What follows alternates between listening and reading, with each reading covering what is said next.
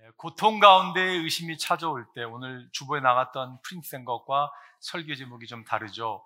어, 제가 어, 화요일날 박신을 떠났는데 떠나기 전에 준비했던 제목과 돌아오면서 어, 좀 달라졌습니다. 고통 가운데 의심이 찾아올 때 여러분 우리 삶에 고통이 있습니다. 어, 고통을 지나게 되면요 우리가 이렇게 질문을 하게 되죠. 그리고 우리 가운데 의심, 의심이 섞인 질문을 할 때가 있습니다. 아, 그 질문을 가만히 들여다보면 어떤 의심이 있냐면 하나님이 정말 나를 사랑하시는가? 라는 하나님에 대한 아, 사랑에 대한 의심이 찾아올 수가 있어요. 하나님, 정말 저를 사랑하신다면 왜 하나님 저를 외면하세요? 왜 저를 고통 가운데 계속 머물게 하세요? 라는 그런 질문, 의심 섞인 질문을 할 때가 있죠. 또한 하나님의 능력에 대해서 의심의 질문을 할 때가 있습니다. 하나님 정말 능력이 하나님이세요? 그러면 왜 제 기도 들어주지 않는 거죠? 라고 하는 그러한 아, 질문을 할 때가 있죠. 여러분, 의심하는 게 잘못된 것입니까? 네, 그렇지 않습니다. 여러분, 아, 의심하면서 질문하는 것은요, 그 질문의 답을 명확히 알게 되면 다 의심이 사라질 수 있는 거죠. 어, 세례 요한이 어, 감옥에 갇히게 됩니다. 여러분 세례 요한은 정말 위대한 인물이었잖아요, 그죠?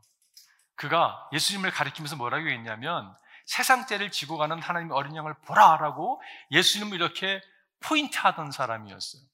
근데 그가 감옥에 갇히게 됩니다. 감옥, 냄새나는 감옥에서 아마 외롭게 힘든 가운데 시간을 보내면서 그도 아마 의심이 찾아왔던 것 같아요.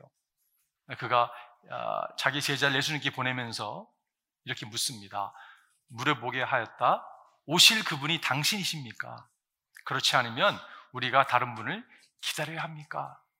얼마나 감옥 가운데서 아마 힘들었으면 분명히 예수님을 알아보고 사람들로 하여금 예수를 바라보라고까지 이야기한 사람이 이런 질문을 했을까라는 생각을 하게 되죠.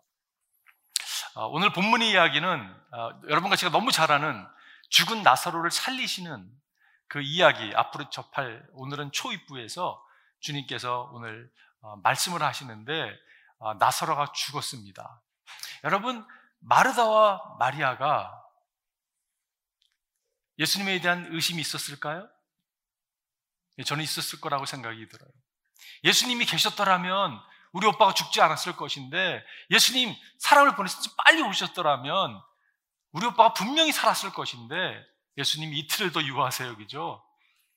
그리고 예수님에 대한 어쩌면 그렇게 친했던 예수님이 어떻게 사랑한다고 하셨는데 우리 오빠를 죽게 남겨둘 수 있을까라고 하는 그러한 의심 섞인 질문을 하지 않았을까 생각을 해보게 됩니다.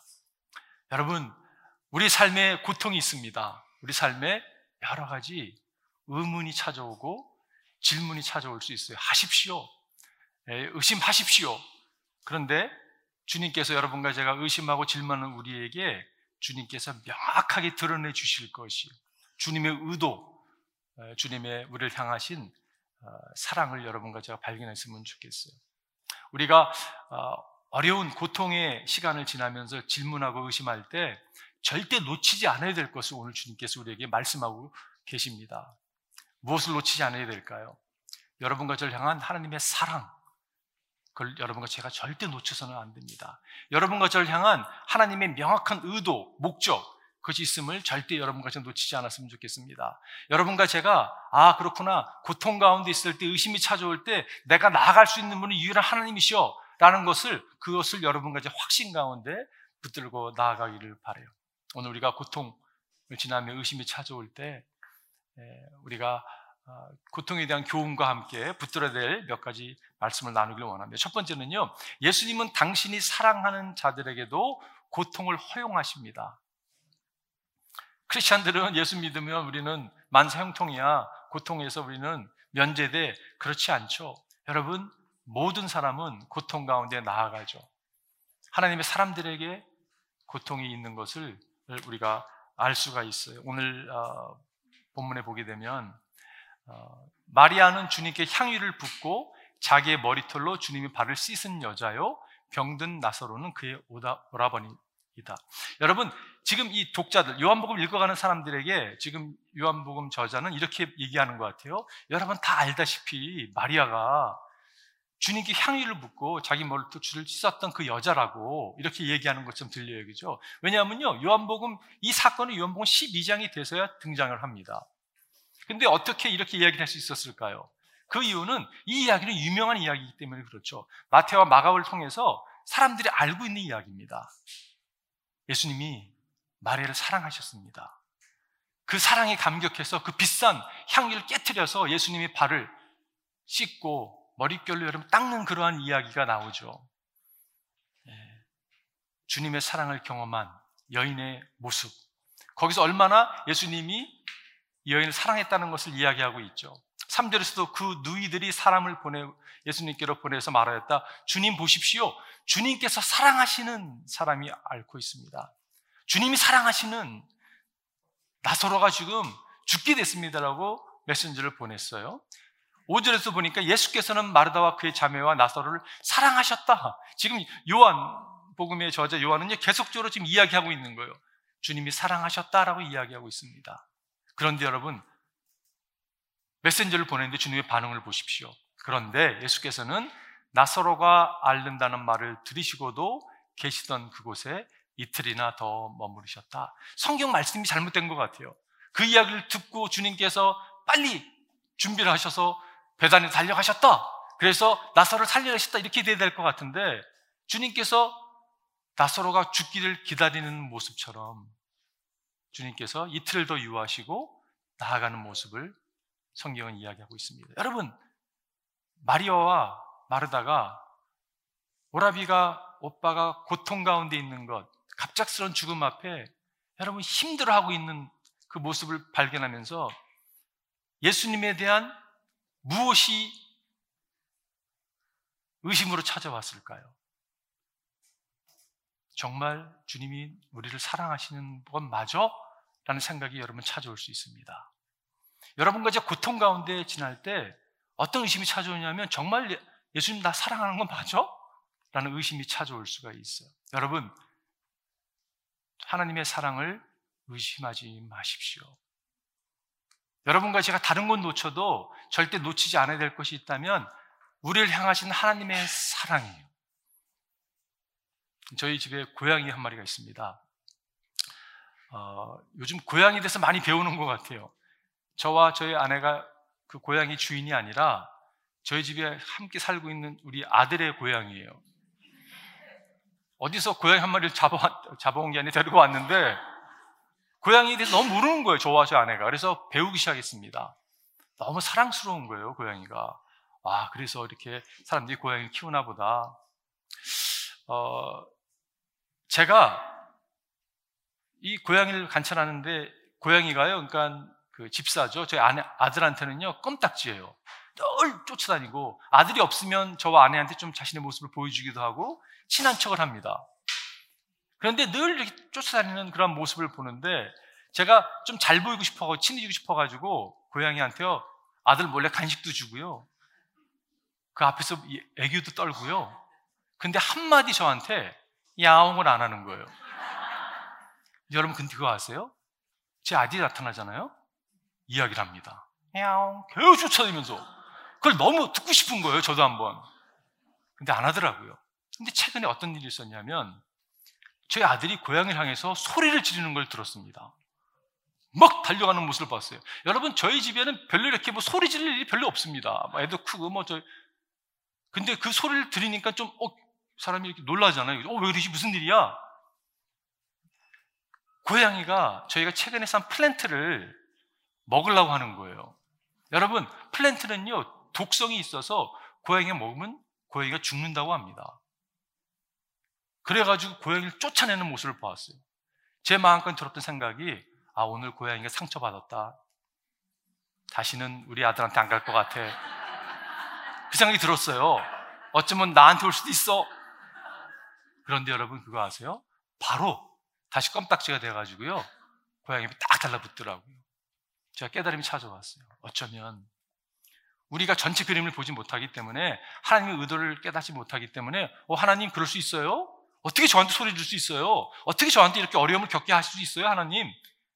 우리가 주님의 의도를 모르는 거죠. 그죠?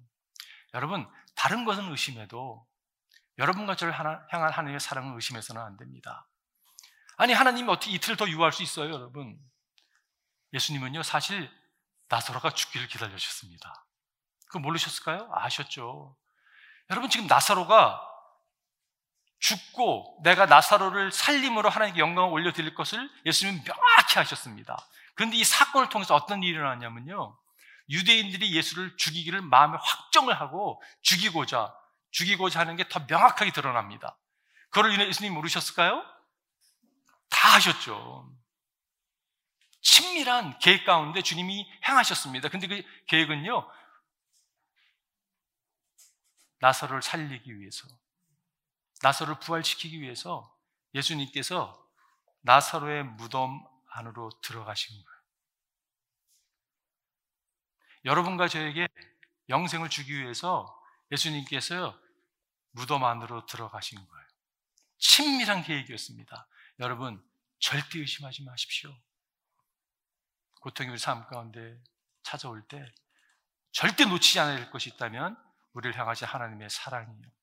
두 번째는요, 우리는 왜 고통이 있는지 온전히 알 수는 없습니다. 여러분, 세상이 온전한 세상이 아니에요. 타락한 세상에 살아가면서 왜 이런 일어나는지 알 만한 사람이 여러분 우리가 모르죠. 그래서 우리 이런 질문합니다. Why? Why me? Why now? 막 동시다발적으로 문제가 터질 때가 있잖아요. 그죠? 지금 좀 안 터졌으면 좋겠는데 지금 터지기도 하고. 왜 하나님 접니까? 왜라는 질문을 할 때가 많아요. San Fernando Valley에 가게 되면요, 여러분, Grace Community Church라는 곳이 있습니다. 제가 오래전에, 한 30년 전에 그 교회를 좀 다녔었어요. 이 교회를 좀 공부하고 싶어 가지고. 존 맥아더라고 하는 유명한 목사님, 아직도 목회하세요. 많은 분들의 책을 쓰고 영향을 끼치는 그 목사님이시는데, 그분의 책 가운데 이런 이야기가 나옵니다. 이게 한 30년 전 이야기예요. 유타에 사는 한 친구 목사님이 아, 여행을 하게 됩니다. 그런데 자기 두 딸과 아들과 또 이태리에서 온 두 명의 교환 학생들과 함께 차를 타고 그 Grace Community Church를 방문하게 됩니다. 방문하게 된 이유 중에 하나가 뭐였냐면 큰 딸이 마스터 칼리지라고 하는 그 학교 그 교회에서 하는 신학교와 그 바이블 칼리지가 있는데 그 칼리지 등록하기 위해서 그 캠퍼스 투어를 하게 된 거예요. 그리고 둘째 딸 또한 언니가 갈 학교에 그 다음에 또 들어갈 계획을 가졌기 때문에 함께 동행을 했습니다. 아들도 동행하고 두 명의 이태리 교환 학생을 데려간 이유는 이 두 학생은요 믿음이 없는 학생들이었어요. 그래서 이 과정 가운데 또 예배를 함께 드리는 가운데 대화와 가운데 예수님을 소개하고 싶은 마음으로 이 목사님 가정이 함께 여행을 떠났습니다. 그리고 그 토요일 날그 마스터스 칼리지를 다 구경을 했습니다. 나오는 길에 대형 트럭이 full speed로 달려오는 대형 그, 아, 그 트럭에 큰 사고를 당합니다. 아, 차가 불이 났어요. 운전사와 옆에 계신 사모님과 아이는 그 다치, 크게 다치지 않았는데 교환학생들도 크지 않았는데 두 딸이 그 사고로 인하여 죽습니다. 그 소식을 접하고 목사님이 메카도 목사님이 병원을 찾아갔습니다. 근데 그 빌이라고 하는 유태에서 목사님이 한마디 첫마디가 뭐냐면 I don't get it. 왜 이런 일이 나한테 일어나는지 도저히 이해가 안 된다고. 아, 이해가 안 된다고. 근데 거기서 끝난 게 아니라 그 다음 말이. 그런데 내 생각을 스치는 생각이 하나 있다고. 하나님은 선하신 분이라고. 그 믿음의 고백이죠. 하나님은 선하신 분이라고. Isn't God good? 그 맥가더 목사님, Isn't God good? 그 의미가 무슨 의미일까요? 그분이 하는 말이 내 두 딸은 주님을 알고 주님의 사랑을 명확히 알던 자들이기 때문에 그들은 천국 간 확신이 있어서 감사하다고. 그러나 이 두 교환학생은 아직도 예수를 모르는데 이런 일이 일어나서 isn't God good? 여러분, 어, 30년이 지났는데도요, 여전히 그 질문에 대한 답은 없는 거예요. 왜 이런 일이 일어났는지. 그러나 그분은 하나님에 대한 신뢰는요, 흔들림이 없는 것이. 하나님의 신뢰가 어떻게 쌓일까요? 고통이라는 걸 통해서 신뢰를 하나님께 쌓은 것을 우리가 알 수가 있습니다. 하나님의 고통을 허락하실까? 여러분 그 주제만 가지고도요 몇 시간을 갖다 이야기할 수 있을 것이 성경에 몇 가지 이렇게 딱 크게 나오는 것 여러분 좀 나누고 싶은데요. 첫 번째는 오늘 사절에 나오는데 예수님께서 들으시고 말씀하셨다. 이 병은 죽을 병이 아니라 오히려 하나님의 영광을 드러낼 병이다. 이것으로 말미암아 하나님의 아들이 영광을 받게 될 것이다. 목적이 뭐냐면 하나님의 영광을 받으신다고 이야기하고 계세요. 비슷한 말씀이 요한복음 9장에 나옵니다. 날 때부터 소경된 사람에게 사람들이 묻습니다. 이 사람이 소경된 것이 이 사람의 죄입니까? 부모의 죄입니까? 예수님 뭐라고 말씀하셨죠? neither. 그 부모 죄도 아니고 이 사람 죄도 아니고 하나님의 영광이 드러나기 위함이다. 근데 여러분 그 말이 어떻게 들리냐면 이렇게 들릴 수 있어요. 아니 하나님의 영광을 받으시기 위해서 이 사람이 그 불편하게 그 고통 가운데 소경으로 태어나서 평생을 불편하게 이렇게 살게 하신다는 말입니까? 이런 질문을 할 수가 있잖아요. 그죠? 그거는 우리가 하나님의 영광에 대해서 오해가 찾아올 때 질문할 수 있습니다. 하나님의 영광은요, 여러분과 저에게 최고의 것을 주기 위함이에요. 나사로에게 여러분 나사로를 부활시키는 최고의 것을 주기 위함입니다. 여러분과 저는 하나님의 영광을 위해서 창조함을 받은 사람이에요. 진정한 행복, 진정한 삶은요, 하나님의 영광을 올려드리는 삶을 살기 시작하는 겁니다. 그 시작이 어디 있는가? 예수 그리스도의 사랑을 깨닫는 데 시작되는 것이에요. 하나님의 사랑을 깨달을 때, wow! 진정한 여러분, 주님이 영광 올려드리는 삶을 살기 시작하는 것이에요. 잔 파이퍼가 이런 얘기를 했습니다. Love means giving us what we need most. 사랑은 우리 가장 필요한 것을 주는 거라고 이야기하고 있어요. And what we need most is not healing. 이 땅에 살아가면서 우리가 뭐 병인데 치유받고 내 기도 제목이 있는데 여러분 거기 사실 있지 않다는 것이에요. 그런 것도 하나님 응답하시지만 but a full and endless experience of the glory of God. 하나님의 끝없는 충만한 그 영광을 여러분, 하나님의 영광을 여러분과 제가 누리며 사는 게 사랑이라는 것이. 그게 예수님이 여러분과 저를 향한 사랑이라는 것입니다. 여러분과 제가 그것을 어, 놓치지 않기를 바래요. 두 번째는요, 그, 그 고통을 하나님 허락하시는 것에 대한 성경이 가르쳐 주는 가운데 히브리서 12장에 답이 나오는데 육신의 아버지는 잠시 동안 자기들의 생각대로 우리를 징계하였지만 하나님께서는 우리를 자기의 거룩하심에 참여하시려고 우리에게 유익이 되도록 징계하십니다. 하나님이 여러분과 저를 예수 그리스도의 신부로 우리를 빚어가시는 것을 보게 돼요. 그죠? 근데 고통이라는 걸 통해서 우리를 빚어가는 것을 알 수가 있죠. 11절에 보니까 무릇 징계는 어떤 이들, 어떤 것이든지 그 당시에는 즐거움이 아니라 괴로움으로 여겨지지만 나중에는 이것으로 훈련받은 사람에게 정의의 평화로운 열매를 맺게 합니다. 네. 우리를 빚어가시는 하나님의 손길을 보게 되죠. 여러분과 제가 잘 아는 유명한 코테이션인데 C.S. 루이스가 이런 얘기를 했습니다. 하나님은 쾌락 속에서 우리에게 속삭이시고 양심 속에서 말씀하시며 고통 속에서 소리치십니다. 고통은 기먹은 세상을 불러 깨우는 하나님의 확성기입니다. 하나님의 메가폰이라고 이야기하고 있어요. 여러분과 제가 사시는 고통이 없었더라면 어쩌면 이 가운데 많은 분들은 이 가운데 계시지 않을 분도 계실지 모르겠어요. 고통이 주님께 나아가게 할 뿐 아니라 우리를 하나님의 신부로 세우는 모습을 보게 되죠. 또 마지막 세 번째를 뽑는다면 이런 말씀이 있을 수 있을 것 같아요. 우리 두서 1장 4절 보니까 온갖 환란 가운데서도 우리를 위로하여 주시는 분이십니다. 따라서 우리가 하나님께 받은 그 위로로 우리도 온갖 환란을 당하는 사람들을 위로할 수 있습니다. 다른 사람을 위한 여러분 우리가 겪는 고통을 통해서요 다른 사람들이 세워지는 것을 많이 보게 돼요. 조니 어, 에릭슨 타다라는 분이 계십니다. 아직도 살아계세요. 할머니신데 어, 그분의 젊었을 때의 그 영상 어떻게 사고를 당하게 된 것에 대해서 어린 나이에 본 적이 있습니다. 그리고 한 번은 retreat를 갔는데 같은 리추트에 있었어 계셨어요. 그분을 뵀던 기억이 그분의 책을 통해서 아 귀하다는 생각했던 분입니다. 여러분 이 조니라는 분은요 어렸을 때 놀다가 다이빙을 했는데 사고를 당합니다. 그래서 목 밑으로 전신마비가 됐어요. 아무것도 움직일 수 없었습니다. 오직 사용할 수 있는 것은 이 얼굴이었습니다. 붓을 들고 그림을 그리기 시작했어요. 엄청난 그림을 그리게 되죠.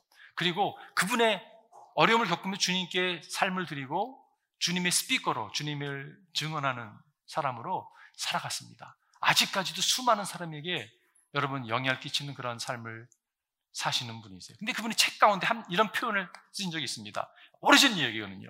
But I will be pleased if only one person is drawn to Christ.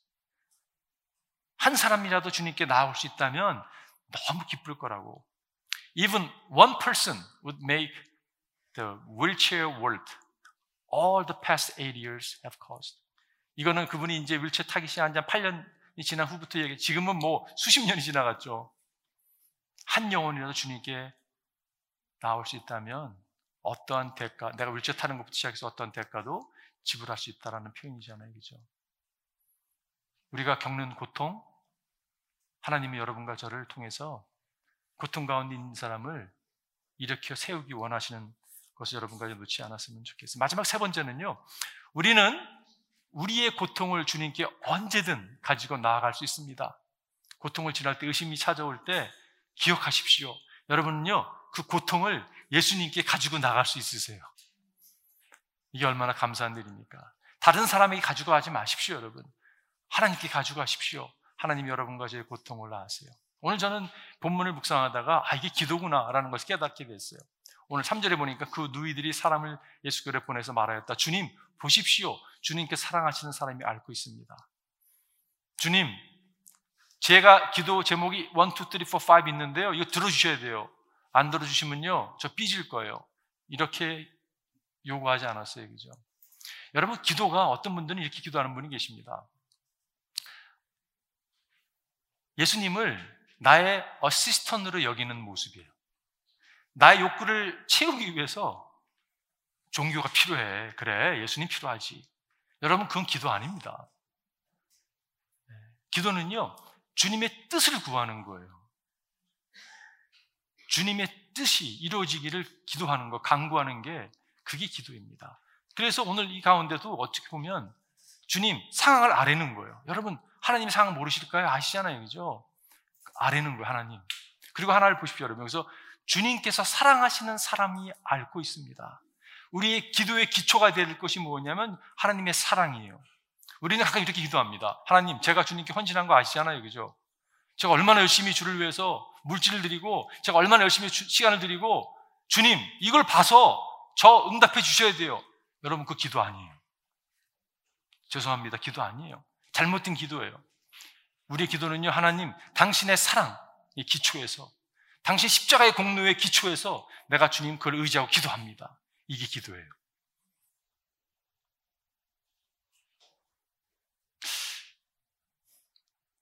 제가 최근에 프락티스 하는 기도 가운데 하나인데 여러분도 한번 적용해 보면 좋을 거예요. 이런 거예요.